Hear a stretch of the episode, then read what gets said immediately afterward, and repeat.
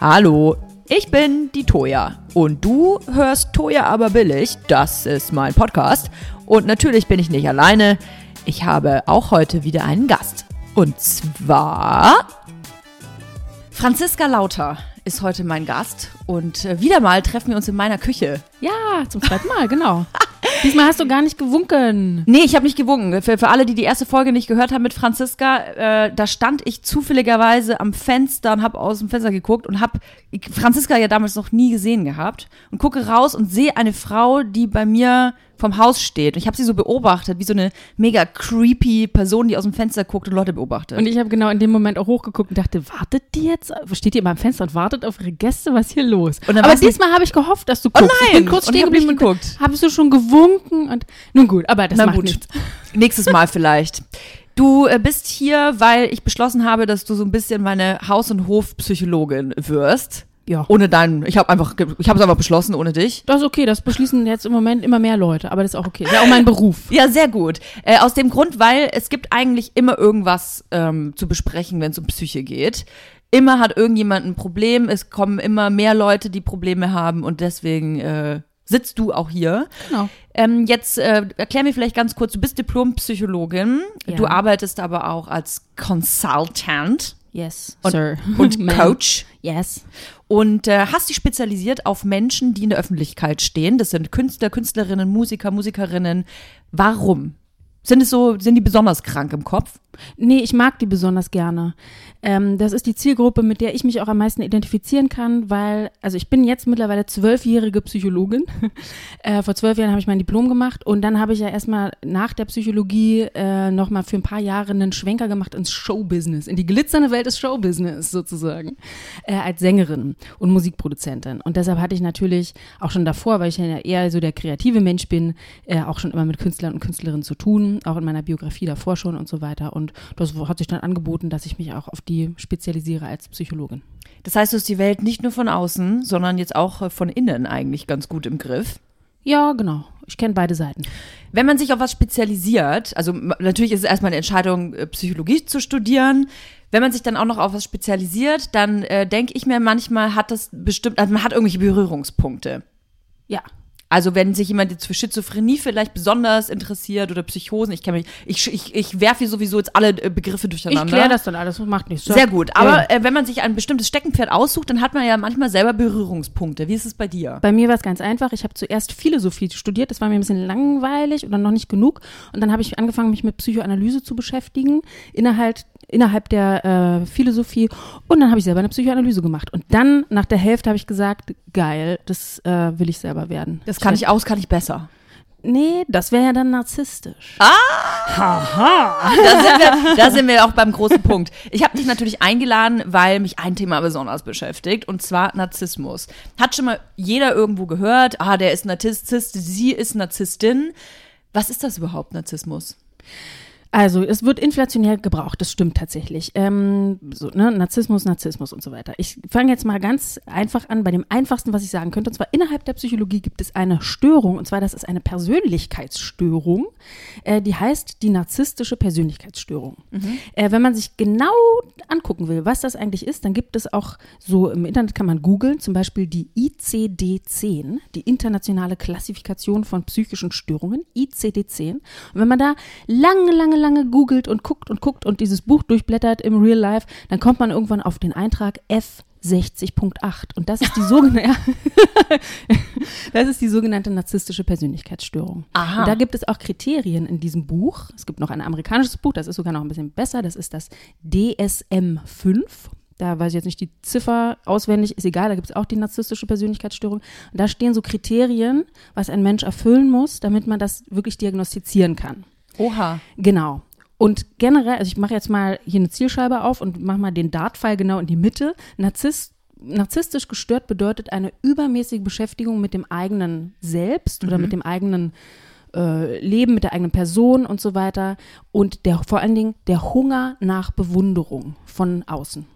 Wo ist denn dann der Unterschied zwischen ähm, Egozentrik und Narzissmus?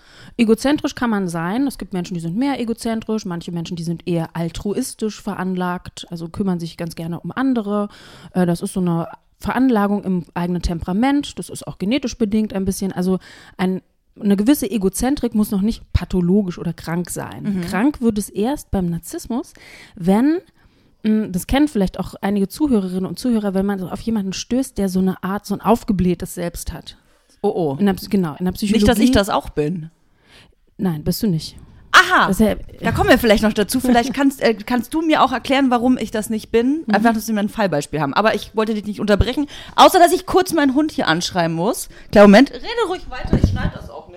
Okay, der knabbert nämlich an sein Pfötchen und das darf er nicht. Aber jetzt, genau, jetzt wird er kurz vertrieben, aber alles gut. Kein Tier wurde verletzt in der Zwischenzeit. Kein Tier wurde verletzt. Genau. Eben hast du schon einen sehr guten Clou mir gegeben und zwar äh, hast du gesagt, irgendwie sowas wie, entschuldige, dass ich dich kurz unterbreche oder sowas. Das ist ein, wirklich eine Narzisstin. Da wäre der Redeanteil bei uns wahrscheinlich eher so 95 Prozent du. Oder du hättest mir am Anfang jetzt noch erzählt, wie irgendwas Tolles über dich. Das ist immer sehr, sehr gut. Also, ne? Wir kennen alle so Meetings oder äh, ich treffe mal jemand auf ein Bierchen, Kaffee oder so für drei Stunden und diese Person hat drei Stunden lang über sich selber geredet, über Projekte, über irgendwas wie was auch immer. Kann auch sein, I'm the greatest äh, Pfannekuchenbäcker auf der Welt oder weiß ich was. Egal, so etwas. Also eine sehr große Selbstbezogenheit. Oh wow. Das heißt, ich würde wahrscheinlich auch gar keine Fragen stellen. Nee, genau. Hier der toller Podcast. Podcast. So der narzisstische Podcast mit Toya Diebel. Immer Gäste, aber den Gast hört man nie. Genau. das wäre geil. Wenn ich quasi alle Fragen stellen würde, sie aber selbst beantworten würde. Ja, genau. Ja. Und würde immer nur wollen, dass du nickst. Ja, in etwa. Und vor allen Dingen, dass man nickt, dass ich nicke, wie toll du bist. Das Aha. ist das Ziel von Narzissten. Und ähm, könnte man herausfinden, ob ich narzisstische Züge zum Beispiel habe? Oder Na gibt sowas nicht? Narzisstische Züge hat tatsächlich jeder. Aha. Genau. Es gibt auch, man nennt, also es gibt so, ich will jetzt nicht zu ähm, theoretisch werden, es gibt auch so eine Art gesunden Narzissmus oder das Konzept von einem gesunden Narzissmus. Damit meinen Psychologen aber einfach nur eine, ein ganz gesundes, äh, ein gesundes Maß an Selbstliebe. Mhm. Und auch Selbstbezogenheit. Wir müssen nämlich auch selbstbezogen sein, wenn wir durchs Leben gehen, sonst werden wir ausgebeutet, ausgenutzt und so weiter. Mm, was war deine Frage jetzt eben? Ob äh, man herausfinden kann, man wie, hoch, wie vielleicht wie, wie die Tendenz bei mir ist. Ob ich vielleicht sehr narzisstisch bin, sehr wenig. Das ist ja wahrscheinlich von jeder Person, bei jeder Person verschieden. Genau, da kann man, also ich selber könnte mich, muss mich auch immer fragen, und jeder kann sich das auch fragen, ähm, wie nicht unbedingt wie selbstbezogen bin ich, sondern wie reagiere ich auf Kritik. Das Aha. ist ein ganz wichtiges diagnostisches Mittel. So ähm, ist man überempfindlich, wenn es um Kritik geht. Oder zum Beispiel has, hat man sehr viele Tagträume, wenn man so abschweift. Das interessiert ja Psychologen besonders. Ähm, wenn man abschweift, hat man so Größenfantasien äh, Sachen. Wir kennen das alle als Teenager ja, vom, vom, Spiegel zu stehen und man, man tut es, als wenn man ein Rockstar wäre oder so. Luftgitarre und so weiter. Und das ist ein ganz normaler Prozess. Das ist auch wichtig, dass Leute das so, diese Fantasien ausleben, gerade in der Pubertät. Und manche Leute nehmen das aber mit rüber ins Erwachsenenalter und fantasieren, also leben praktisch ständig in einer Traumfantasie von, und dann gehe ich da hin und wenn ich jetzt den neuen Job mache und dann bin ich die Beste und dann werden mich alle bewundern und dann malen die sich Sachen aus oder die malen sich so ideale Liebe aus, weil Narzissten mhm. finden das auch ganz cool, weil die se selber sehr idealisieren. Bei Narzissten ist entweder Idealisierung, das ist der der klügste Mann, den ich jemals getroffen habe. Das ist die schönste Frau, das ist der beste, weiß ich keine Ahnung. Oh je, da kenne ich aber einige Leute, die immer gleich alles so, äh, alles ist die Superlative. Mhm. Ja, genau. Und auch das ist ja, das ist nur ein kleines Segment von einer narzisstischen Störung mhm. oder wenn man so ein kleines Ding da am Laufen hat mit Narzissmus. Ähm, viel wichtiger ist dann aber zu gucken, entwerten die Leute auch. Also zuerst ist etwas ganz, ganz toll. Mhm. Äh, und wenn dann Kritik kommt, deshalb, man kann sich selber fragen, wie gut kann ich eigentlich mit Kritik umgehen? Wenn Kritik kommt, dann ein narzisstisch gestörter Mensch würde entwerten. Also wenn so Leute zuerst idealisiert werden, oder es kann auch sein, dass, weiß ich, Ideologien ähm, idealisiert werden oder keine Ahnung, irgendeine Institution oder so. Und wenn dann so eine Entwicklung kommt, dass wenn irgendwas da nicht klappt, dass Leute so komplett entwertet werden.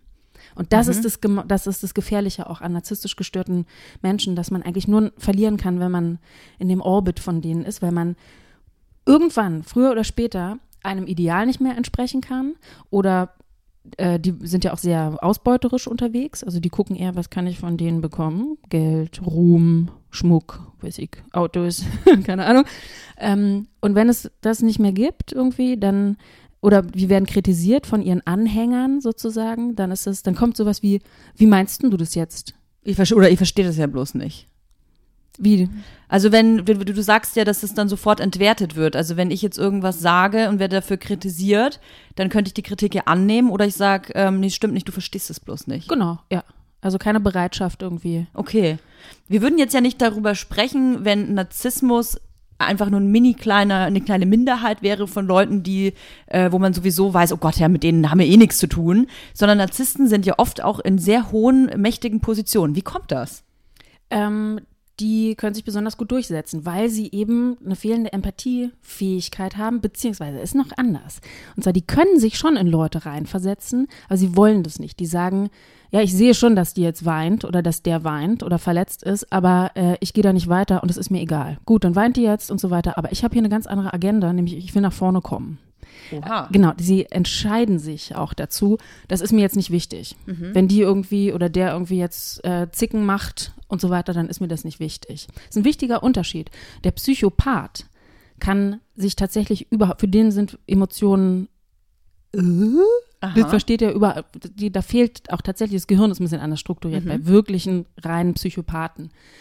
Ähm, und der kann das wirklich nicht. Dem fehlt auch so orbitofrontal, fehlen dem da im, in der, im Stirnhirn ein paar Sachen. Das habe ich gelernt bei Mindhunter. Ser Serienkiller sind Psychopathen, stimmt's? Ja, Fast Ja. alle.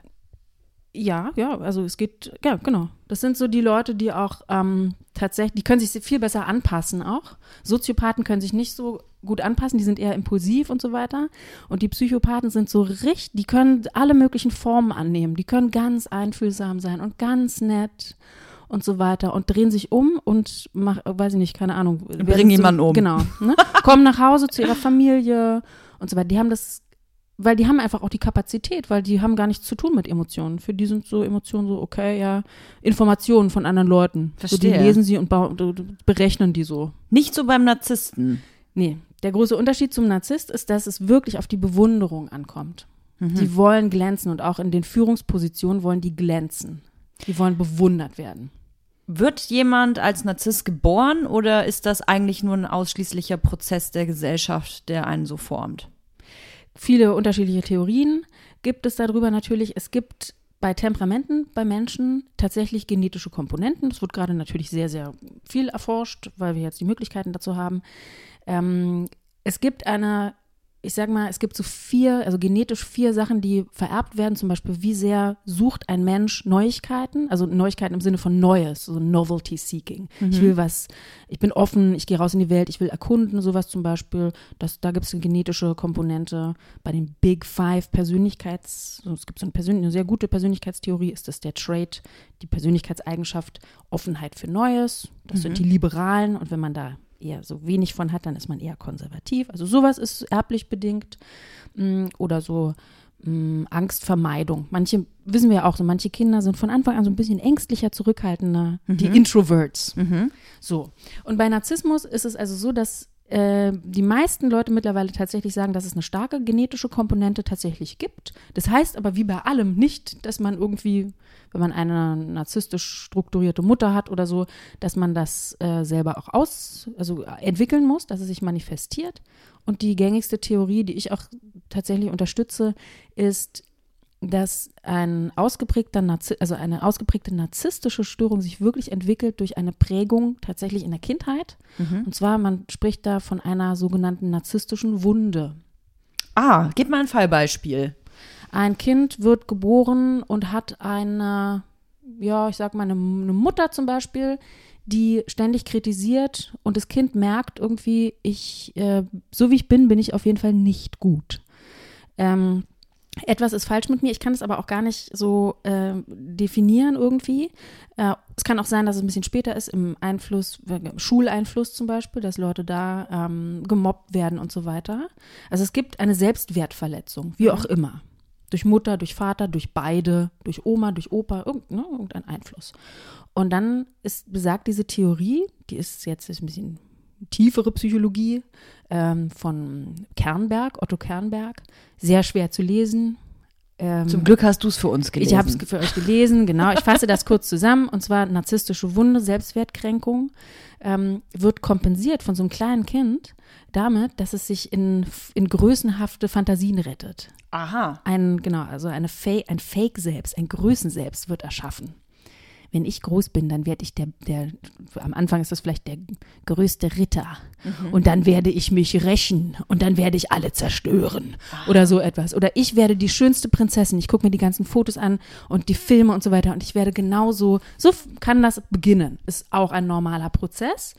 Irgendwann ist es wichtig, dass man in seiner Entwicklung, dass das Kind sagt, naja, um ehrlich zu sein, ich will eigentlich gar nicht immer die größte, beste, stärkste oder der tollste und weiß ich nicht sein, weil it's lonely at the top. Hm. Weißt du? So, ich will eigentlich so sein, ich will dabei sein. So, mit allen anderen. Es ist okay, wenn ich normal bin. Das Wa ist, ja. Warum ist denn Narzissmus so gefährlich eigentlich? Oder wenn ich, sagen wir es so, was, warum sollte man Vorsicht haben, wenn man mit einer narzisstischen Person in irgendeine Beziehung eingeht? Kann auch genau, eine Freundschaft Job, sein. Job, Freundschaft, äh, Beziehung, Affäre, ähm, so, die große Gefahr dabei ist, dass man immens verletzt wird, weil man immens ausgenutzt wird. Das ist die Sache. Und deshalb landen in meiner Praxis zum Beispiel oder generell in psychotherapeutischen Praxen landen seltener die Narzissten oder Narzisstinnen selber, sondern die Opfer. Und wenn man mal bei YouTube Narzissmus eingibt, dann gibt es ganz viele Kanäle von Frauen meistens mhm. für Opfer von Narzissten tatsächlich. Das klingt das ja für mich eigentlich wie, äh, wie ein Paradebeispiel, wenn man sagt, ich hatte eine toxische Beziehung. Ja, das, genau. Da ist doch, damit zu 90 Prozent in meinen Augen ist da auf jeden Fall einer von beiden Narzisst gewesen. Genau, ja. Genau, eine toxische Beziehung äh, zeichnet sich dadurch aus, dass man halt ausgenutzt wird, dass man nicht wahrgenommen wird, dass mhm. einfach überhaupt keine Gleichberechtigung äh, besteht, dass sozusagen psychische Gewalt ausgeübt wird im Sinne von, dass man unterdrückt wird äh, sowas wie Ghosting gehört auch dazu oder ne, so dass man Leute kalt fallen lässt. Um, also Entwertung vor allen Dingen. Toxische Beziehungen haben viel mit Entwertung zu tun und da sind Narzissten sehr gut drin, weil die so eine Schere in sich haben. Entweder alles geil und entweder sind die auch selber total, ey, ich bin so cool, was ich alles mache und so weiter, meine ganzen Projekte und so weiter. Und dann haben die aber die Schere sie werden kritisiert oder das klappt alles nicht so und irgendein, gerade bei Leuten, die in der Öffentlichkeit stehen, wenn dann der Zuspruch wegbricht, dann kommen die in eine sogenannte narzisstische Krise. Und dann werden die depressiv, dann nehmen die Drogen, weil die das nicht aushalten. Und dann kommt dieses alt, diese alte narzisstische Wunde und das ist das, was die sich überhaupt nicht angucken wollen. Mhm. Weil das, da ist diese, man nennt das dekompensierte Narzissten, weil die Kompensation, das große, sich aufbauen und ich bin der Beste und ich bin die Tollste und so weiter. Das, dann klappt das alles und dann sagen die Psychologen na, unter sich, sagen die dann, na, und hast du ja, ich habe wieder hier so einen dekompensierten Narzissten. Ach echt, na Mensch, ja krass. So, da wissen wir schon, was. Das klingt alles so, das, mir tut es jetzt fast ein bisschen leid, weil es klingt ja alles so äh, mega negativ. Letzten Endes haben Narzissten aber natürlich auch wahnsinnig gute Eigenschaften, äh, da wo man sich eine Menge abschneiden kann. Ich meine, sehr viele kreative Künstlerinnen, äh, Musiker, Musikerinnen sind ja oft Narzissten, oder? Ja, weil Kreativität bedeutet gut, also bietet eine neue und gute Möglichkeit für die, mh, mm, so ihr selbst auszubauen. Und Kreativität generell Ah, ich will vielleicht mal was ganz, ganz Wichtiges sagen. Und zwar, mhm. es gibt ein großes Missverständnis, und zwar, dass alle Menschen, die in der Öffentlichkeit stehen mit ihrem kreativen Schaffen oder die vor der Kamera stehen und so weiter, dass das Narzissten seien. Und das und kann, ist, dass sie nur kamerageil sind. Genau. Und das Muss ich mir ganz, auch schon anhören. Ja, das wird also so ein Totschlagargument. Das kann man immer bringen. Ne? Mhm. Äh, das stimmt aber nicht. Es gibt ganz viele Leute, die wirklich, die, also die gerne auf der Bühne stehen, weil sie Entertainer zum Beispiel sind und weil das was Wunderschönes ist, Leute unterhalten zu können. Und das ist wahnsinnig wichtig, dass wir das haben, dass wir kreative Leute haben. Auch Leute, die sich das trauen, hier so einen Podcast zu machen, weißt du, sich zu so exponiert zu sein und so weiter und andere Leute zu unterhalten, zu informieren und so weiter. Also es hat, man hat Mm, ja, ist man, man ist narzisstisch veranlagt im Sinne von, es ist okay, wenn es um mich geht oder wenn ich hier spreche und so, ich bin jetzt nicht aversiv total und äh, habe ganz krasses Lampenfieber und würde das niemals machen. Das heißt aber nicht, dass man irgendwie narzisstisch gestört ist. Mhm. Erst wenn es ein übermäßiger Hunger äh, danach ist und wenn Leute in ganz tiefe Krisen geraten, wenn das wegbricht, dann haben die halt ein Selbstwertproblem eigentlich. Das ist eine, eine falsche Lösung für ein Selbstwertproblem. That's it.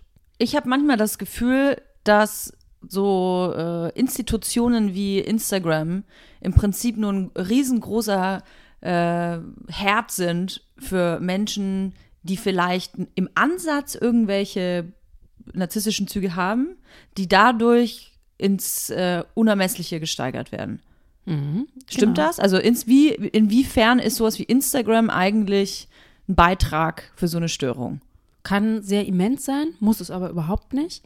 Mm, Instagram bedeutet ja, dass man so wie YouTube so ein bisschen broadcast yourself. Mhm. Mm, also fotografiere dich selbst, dein Leben und so weiter. Instagram ist halt total spannend, weil wir soziale Akzeptanz und Zuspruch und Unterstützung und sowas messen können, auf einmal, weil es halt Zahlen gibt.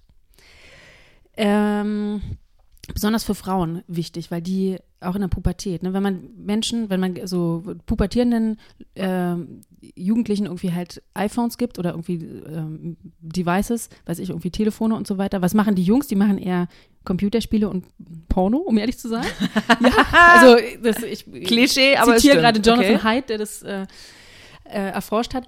Und ähm, Mädchen sind eher so, okay, wir machen irgendwas, wir, wir bilden Gruppen, wir tauschen uns aus, so das ist, wer macht eine Party, wer geht dahin, wer war eingeladen, wer nicht und so weiter. Ne? Also Social Media ist sehr, sehr, kann sehr, sehr schädlich sein oder Forschung hat erwiesen, dass es sehr schädlich ist tatsächlich für pubertierende Mädchen. Eher. Die mhm. Jungs, boah, ne, die nutzen das anders. Und Instagram, mh, hm, ja, äh, wie soll ich sagen, mh, äh, ich will nicht sagen monetarisiert, weil es ja nur eine Sache davon, sondern es macht halt sichtbar in Zahlen dieses Grundbedürfnis soziale Akzeptanz und geliked werden, gemocht mhm. werden und so weiter. Und wenn man das sehr ernst nimmt und immer ernster nimmt, dann kann es genau dieses narzisstische Bedürfnis mh, erfüllen.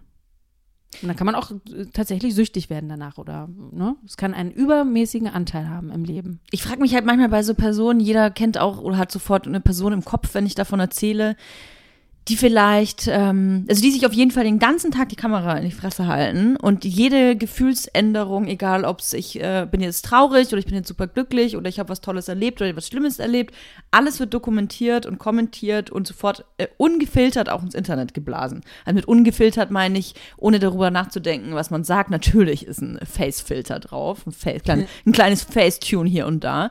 Ähm, aber ich frage mich da immer, wenn solche Leute, die, wie, also es sind ja auch teilweise sehr berühmte Leute, die sehr erfolgreich sind und wir solche Leute als Vorbilder haben, was macht das mit einem selber, wenn man sieht, dass solche Menschen alles ins Internet blasen und dafür auch noch eine positive Resonanz bekommen?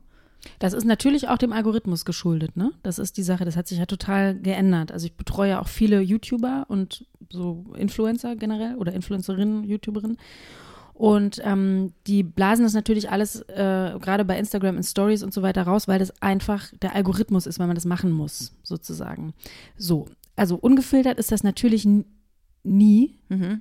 oder sehr selten muss man sagen. Es ist ja alles editiert, was da erscheint. Man das stimmt ja schon. Also klar. es ist eine, eine, eine Realität, die uns vorgelebt wird und wir sollen quasi, wir sollen quasi glauben, dass das die Realität ist oder das, was wir von irgendwelchen Influencern vorgelebt bekommen, dass das natürlich ähm, editiert ist oder inszeniert ist, ist klar. Nur was ich mir manchmal denke, ist, wenn jemand seine ganzen Gefühlslagen. Also ich bin jetzt traurig, weil ich war gerade bei der Post und dann ist mir ein Paket runtergefallen und mhm. der Mann war gemein und jetzt weine ich und in Australien brennt und jetzt weine ich auch und komm, das ist, wir müssen jetzt alle gemeinsam das durchstehen. Ich frage mich halt, wenn jemand die ganze Zeit alles dokumentiert und dafür so viel Resonanz bekommt, was das in den eigenen Gehirnen macht. Also in den Gehirnen der Zuschauer. Richtig. In den Gehirnen der Zuschauer, klar, die können entweder, also ich glaube, dass da ganz viele Leute sind, die sich das angucken aus Sensationslust, weil das machen sehr wenige Leute eigentlich.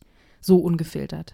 Weil wir haben da normale Filter irgendwie. Aber stell dir mal vor, ich habe ja vorhin gesagt, so, wenn man sich mit narzisstisch gestörten Menschen trifft, drei Stunden Kaffee und die erzählen einem genau das. Und dann war ich bei der Post und dann ist mir das Paket runtergefallen und so weiter. Und irgendwann denkt man ja, wenn man denen gegenüber sitzt, ich kann nicht mehr. Ich kann einfach nicht mehr. Kenne ich. Ne? Ja. So. Das denken natürlich, oder das bekommen die natürlich in der Öffentlichkeit vielleicht auch als Feedback, aber die Leute, die sagen, ich kann nicht mehr, wenn die die Stories sehen, die gehen dann irgendwann weg. Oder sie regen sich halt darauf auf, äh, darüber auf. Dann haben sie da irgendwas selber mit am Laufen. Andere Leute gehen einfach weg und sagen, ich kann nicht mehr, ich treffe diese Person nicht mehr. It's Aber jetzt much. hast du genau was gesagt, was ich interessant finde, weil im realen Leben würde man eben sich einfach nicht mehr mit der Person treffen. Wenn man sich denkt, boah, ey, ich komme nie zum Wort, ich darf nie was sagen, kein Bock drauf. Bei einer Story kann ich theoretisch einfach wegwischen, muss es aber nicht. Also Genau. da ist die Sensationsgeilheit irgendwie anders, ich, weil ich nicht persönlich da sitze und mich irgendwie, ich muss nicht reagieren, ich kann Genau. einfach wegwischen. Ja, und du kannst sozusagen beim im Café kannst du oder selten sagen Leute, weißt du was, ich habe jetzt keinen Bock mehr, ich gehe jetzt. Machst Tschüss. du nicht. Genau. genau. Ne? Und im Internet kannst Du es natürlich einfach machen. Genau, du hast noch Wirkfähigkeit im Internet. Mm, Und was wollte ich jetzt noch sagen? Ich wollte irgendwas ganz Wichtiges sagen, jetzt ist mir gerade entfallen zu dem, achso, parasoziale Beziehungen wollte ich noch kurz ansprechen. Und zwar, wenn Leute so, also narzisstisch veranlagte Menschen, die wirklich alles so broadcasten von sich selber, mm, das ist natürlich toll, weil für sie ist es in ihrer Welt, ist das natürlich alles von immenser Wichtigkeit. Ja, natürlich. Die sagen natürlich. nicht, jo, okay, ne, ich bin hier ein kleiner, unbedeutender Teil von so unglaublich vielen Menschen und von unglaublich vielen YouTube-Kanälen und so weiter. Mm, Und dann gibt es das Phänomen der sogenannten parasozialen Beziehungen. Das heißt, Konsumenten und Konsumentinnen fühlen, dadurch, dass die Leute so ähm, engmaschig über ihr Leben äh, berichten, Mhm. baut man ja eine, eine Beziehung mit denen auf, weil man denkt wirklich, Man kennt die. Genau. Und das ist eine parasoziale Beziehung, weil die haben die Leute noch niemals in ihrem ganzen Leben gesehen oder vielleicht irgendwo mal auf einer Bühne oder sowas, aber ansonsten, und es ist auch eine einseitige Beziehung. Hm. Und das ist ganz weird, dass halt in einem bestimmten, ja, also im Moment sehr viel echte Beziehungen mit parasozialen Beziehungen ersetzt werden. Früher, weiß ich, als ich aufgewachsen bin, so in den 80ern oder so, 80er, 90er, gab es das auch. Das ist generell Stardom, hat damit zu tun. Es ist auch ein normaler Also meine Beziehung, Prozess. willst, willst du mir jetzt meine Beziehung mit Nick Carter absprechen? Genau. Okay, verstehe. Eine das ist eine sehr intensive Beziehung. Ja, genau. Ne? Und stell dir vor, damals hätte Nick Carter, du hättest Zugriff auf Nick Carters Leben gehabt in, in Fünf-Minuten-Takt. Hm. Wow. Und das haben die Leute heute. Ich, ich kenne natürlich dieses Phänomen manchmal, wenn ich Leute auf der Straße treffe, die dann sagen, ey Toya, boah, war so krass gestern, ja, was war mega witzig, als du da, weiß ich nicht, äh, mit deinem Hund äh, die Scheiße aufgehoben hast oder was auch immer. Und dann ist es immer so ein kurzer Moment, wo ich dann am liebsten sagen würde, ja, stimmt, war voll krass, oder? Aber natürlich denkst du dir doch so, hä, ich kenne dich überhaupt nicht. So, Mhm. warum sprichst du mich überhaupt an und redest mit mir über irgendwas, was ich erlebt habe? Ich kenne dich gar nicht. Die Leute denken aber natürlich, sie kennen mich. Genau. Ja, die kennen auch das, was du denen zeigst. Natürlich, genau. Mhm. Äh, dann musst du dich entscheiden. Du musst dich entscheiden. Sind die mir wichtig oder sind die mir nicht so wichtig? Du, ne? du könntest Die auch echten sagen, Menschen. Ja, du könntest auch sagen so, echt? Und was findest du noch so toll an meinem? Und hast du das auch gesagt? Und so weiter. Dann würdest du mit denen in eine richtige Beziehung gehen. Oder du, du checkst, und das ist eigentlich das, worauf ich auch manchmal mit Klienten dazu arbeiten muss, dass man sagt, okay, ich checke, dass ich denen etwas schenke. Im besten Fall. Man schenkt den Leuten etwas. Du schenkst denen Unterhaltung, Informationen, etwas von deiner Kreativität und so weiter. Das sind alles gute Geschenke, Und die sie, du, sie an- du schenken mir anbietest. virtuelle Liebe. Genau, vielleicht auch ein bisschen Geld, das kann auch sein, wenn man davon schön. irgendwann lebt. Ja, das genau, schön. Ne? So, und das ist ein Tauschhandel und so weiter. Und dann muss man aber irgendwann sagen, okay, für mich persönlich gibt es eine Line.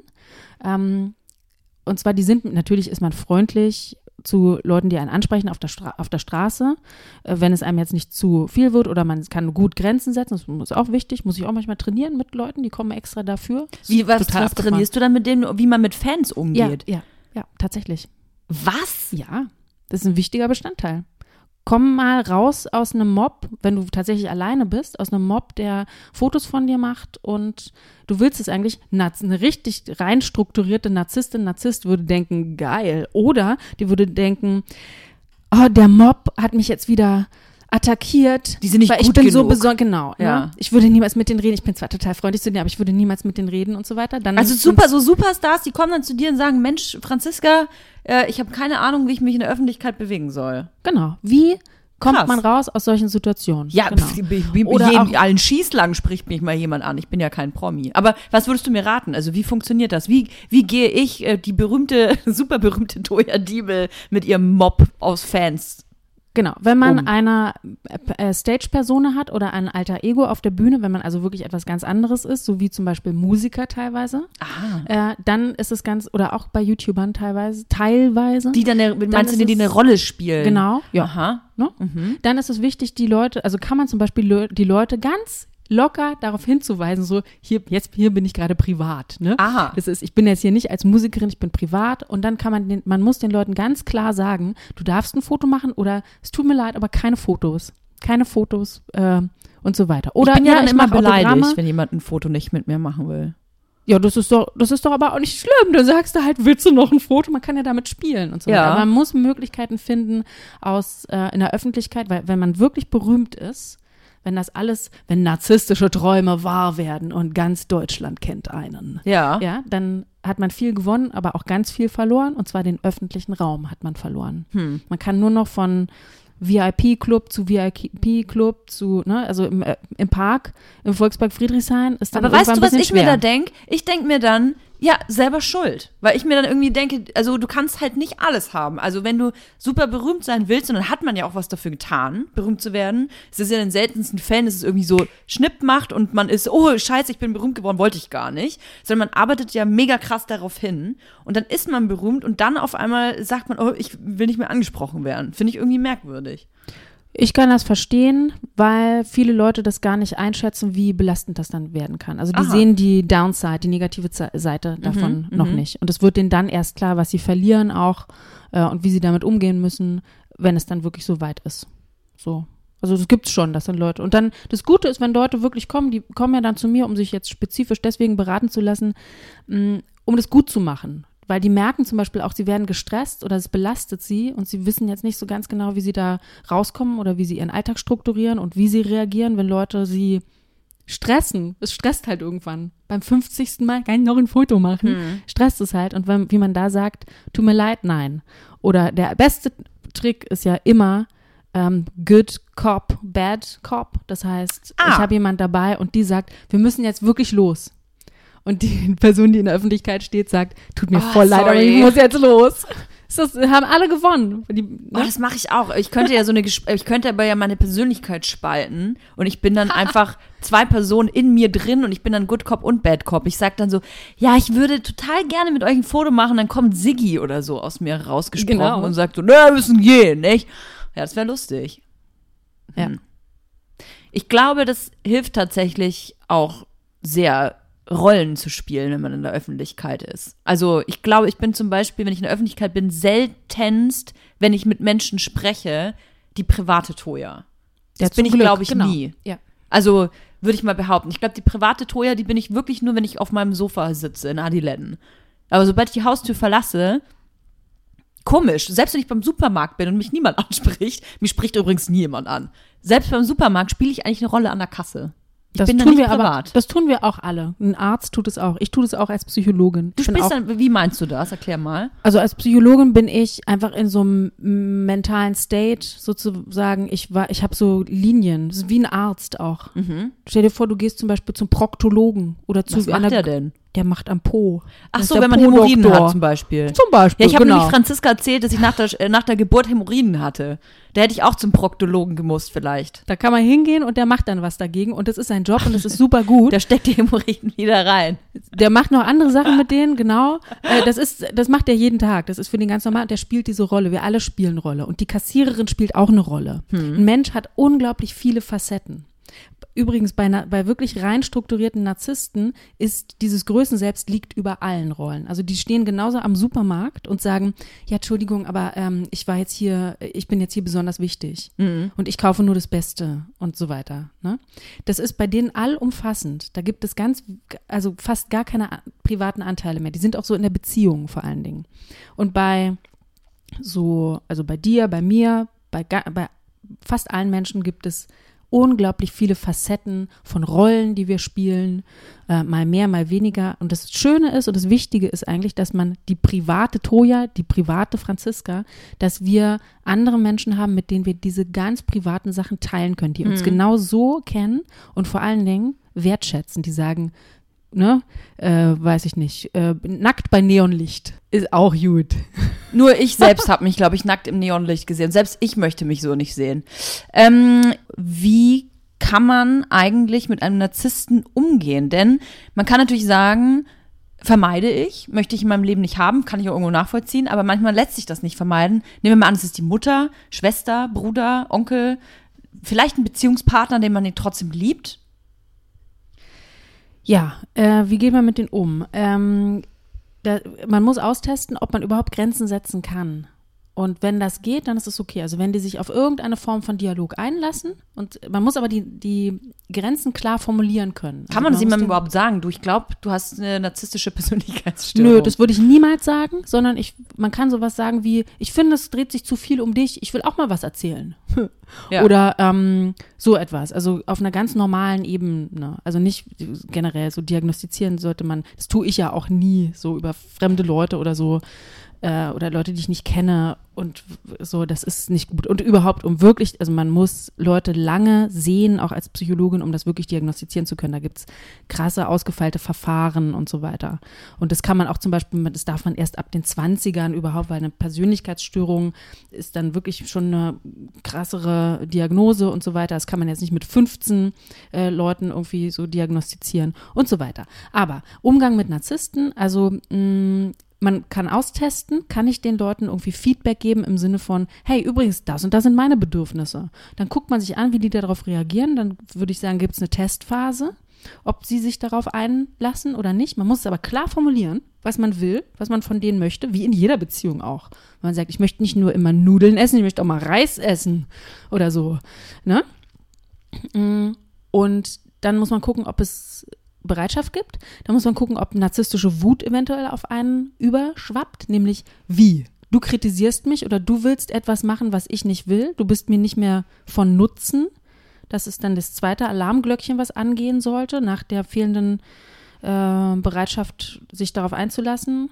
Mm, wenn man rauskommen will, dann ist es wichtig halt, dass man diese narzisstische Wut nicht aushält, sondern einfach, also aushält in dem Sinne, als dass man die toben lässt und sich nicht mit den ganzen Beschimpfungen, Entwertungen und so weiter nicht identifiziert, sondern dass man sagt, okay, Narzisst, Narzisstin ist, dreht jetzt richtig am Rad, muss alles finden, was schlecht an mir ist. Ich bin irre, zickig, crazy, selber, weiß ich, also ich bin nicht, äh, nicht gut, überhaupt nicht gut, ich bin scheiße. Und dass die das machen müssen, äh, einen so darstellen müssen und dass die Leute das aushalten. Und dann nicht mehr reagieren. Wenn man wirklich von einem Narzissten, Narzisstin loskommen will, dass man sagt, okay, das wird man auch, also das ist das, was man wirklich machen muss, wird man überall hören, dass man sagt, okay, kein Kontakt mehr. Okay, weil im Prinzip Ignoranz das Schlimmste für jemanden ist, der Narzisst ist. Es kann immer weitergehen. Es kann immer weitergehen. Es gibt auch so Kreisläufe, dann äh, wird, wird das Opfer sozusagen ganz stark entwertet, dann kommt der Narzisst, Narzisstin aber wieder zurück und so weiter und kann die auch ganz gut wieder einlullen, weil sie wieder was von denen wollen und so. Und dann muss man einfach sagen, ne, ich möchte eigentlich eine Beziehung oder ich möchte eine Beziehung, in der es mir gut geht, in der alles auf Augenhöhe ist, wo Bedürfnisse gegenseitig respektiert werden und so weiter. Ist das realistisch? Dass man, fragst mich gerade, ob es realistisch ist, dass man narzisstisch gestörte Menschen ändert? Ja.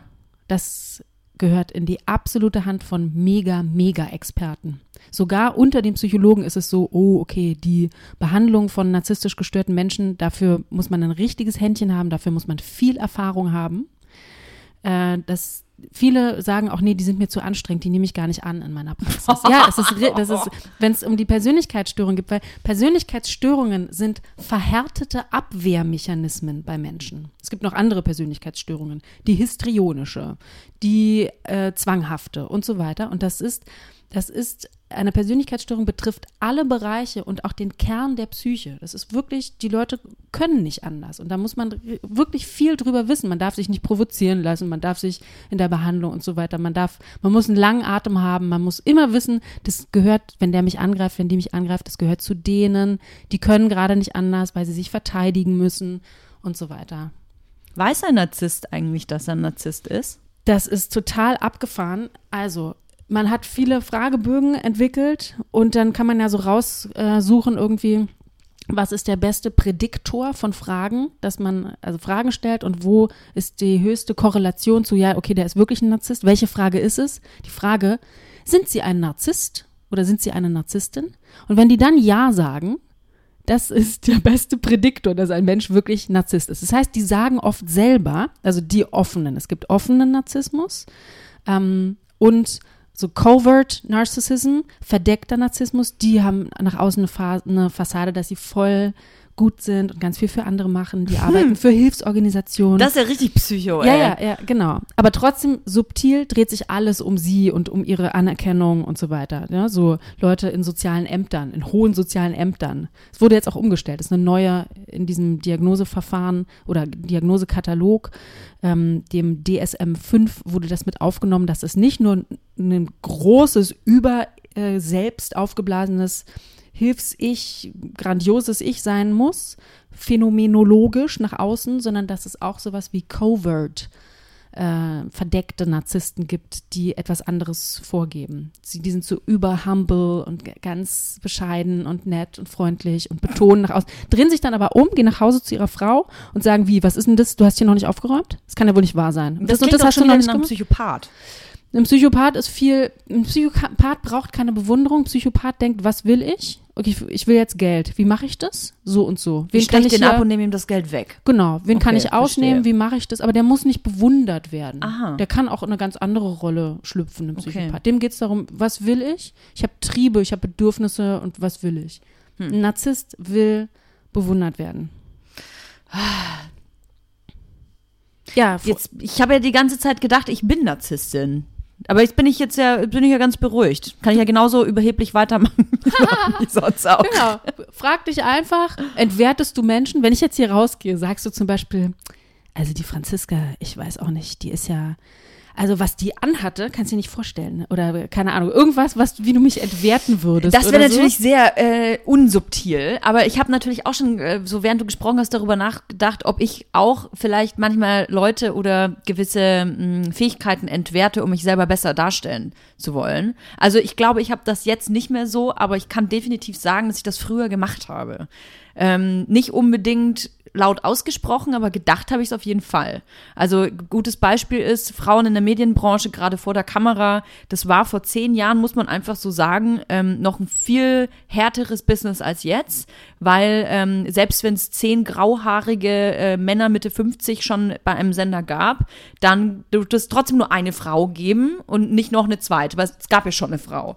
Und deswegen war die Stutenbissigkeit unter Frauen vor der Kamera schon immens, würde ich mal behaupten. Und mhm. ich habe da auf jeden Fall auch mitgemacht. Also ich habe schon versucht, mich über andere zu stellen. Und wenn ich dann über eine andere Frau im Business geredet habe, dann habe ich schon mal leichter gelästert, als ich das jetzt heute tun würde.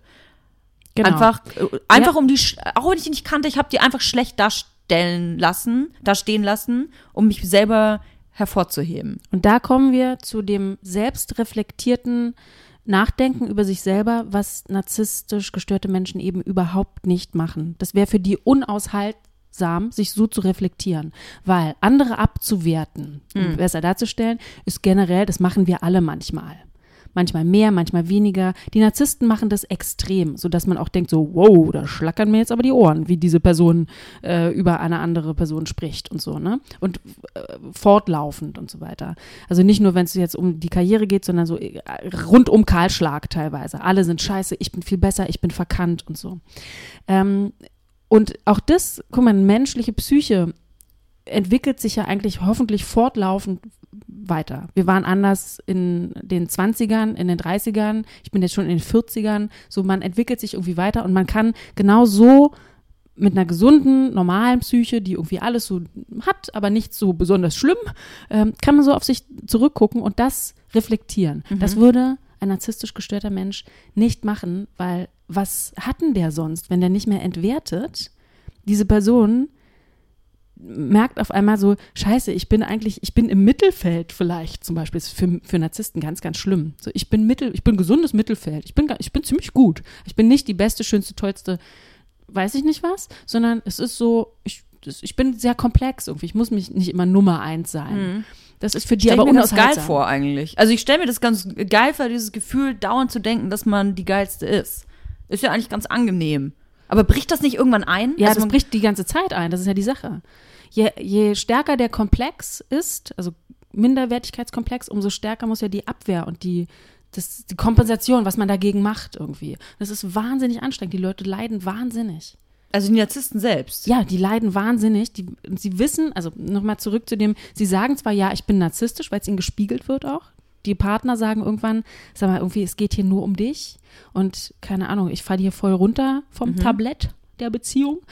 Ähm, und die kriegen gespiegelt, du bist zu selbstbezogen und so weiter. Deshalb sagen die ja, ich bin Narzisst. Was die nicht wissen, und das agieren die unbewusst aus, ist diese da- das eigentlich ganz fragile Selbstwertgefühl. Also die wissen nicht, dass sie eine Kompensation unternehmen. Oder das weiß nur ein unfassbar kleiner Teil, der das vielleicht ahnt. Das heißt, sie tun so, als wären sie super selbstbewusst, sind es aber überhaupt nicht. Ja, genau. Der Narzisst, also das ist die tiefenpsychologische Theorie äh, von Kohut, Kernberg und so weiter. Der Na Narzisst liebt sich nicht, eigentlich, eigentlich, eigentlich liebt sich nicht zu viel, sondern eigentlich zu wenig. Und deshalb ähm, gibt es zwei Möglichkeiten, auf Narzissten zu gucken und Narzisstinnen. Entweder man denkt, oh Gott, was für ein blasiertes Arschloch. Ich habe überhaupt keinen Bock, das ist ja schrecklich, wie die sich aufplustert oder wie der irgendwie einen Dicken schiebt und so. Oder was, dass es immer nur um diese Person gehen muss.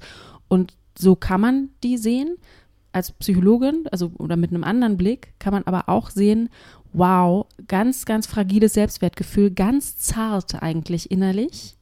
Und hat es halt, also die haben das halt nötig oder sie müssen das halt kompensieren, dadurch, dass sie so selbstbezogen sind. Und damit, mit diesem Teil, mh, das ist nämlich eigentlich ein gesunder Anteil, dieses fragile Selbstwertgefühl, mit dem verbindet man sich in einer Therapie. Das probiert man ganz, ganz, ganz vorsichtig vorzuholen, so. Und Schritt sagt, es ist okay, wenn man da, wenn man da verletzt ist zum Beispiel und es geht allen so und so weiter. Und dann sagen die irgendwann so, ich habe das Gefühl, ich bin, weiß auch nicht, ich bin irgendwie, ich bin gar nicht so toll, wie ich, wie ich denke. Kann das sein? Da, da muss man zugreifen sozusagen und sagen, das wäre gar nicht so schlimm, weil wir sind alle gar nicht so toll. Wenn also irgendjemand jetzt denkt, okay, ich habe dieses Gespräch nun belauscht und ich habe selbst erkannt, ich bin Narzisst. Das würde wahrscheinlich ein Narzisst aber nicht denken. Doch, kann schon sein, dass sie so denken, oh, da habe ich ein bisschen was rausgehört, wie ich mich auch manchmal fühle. Und dann würde ich sagen, lesen, sich ähm, erkundigen, die ganzen YouTube-Sachen angucken, die guten, die es dazu gibt und so weiter. Das ist, macht viel Sinn. Oder man kommt einfach zu dir in die Praxis, man kann dich googeln. Franziska Lauter, Ja. googeln im, in diesem Internet. Genau. Du machst nämlich nicht nur das, du schreibst gerade ein Hörbuch, beziehungsweise, ja, doch, ein Buch oder ein Hörbuch? Es ist ein Hörbuch, weil es äh, bei einem großen Hörbuchverlag erscheinen wird. Deshalb ist es ein Hörbuch. Ja, aber über was äh, sprichst du denn da oder schreibst du denn da? Ich schreibe das mit meiner Kollegin Tanja Queckenstedt, ebenfalls Psychologin und im Kreativbereich tätig. Wir schreiben über äh, Kreativität eigentlich, Psychologie und Kreativität. Aber äh, das ist, ich habe jetzt gerade erst angefangen. Das dauert da erstmal ein bisschen, das dauert noch ein Jahr ungefähr, dieses Buch zu schreiben.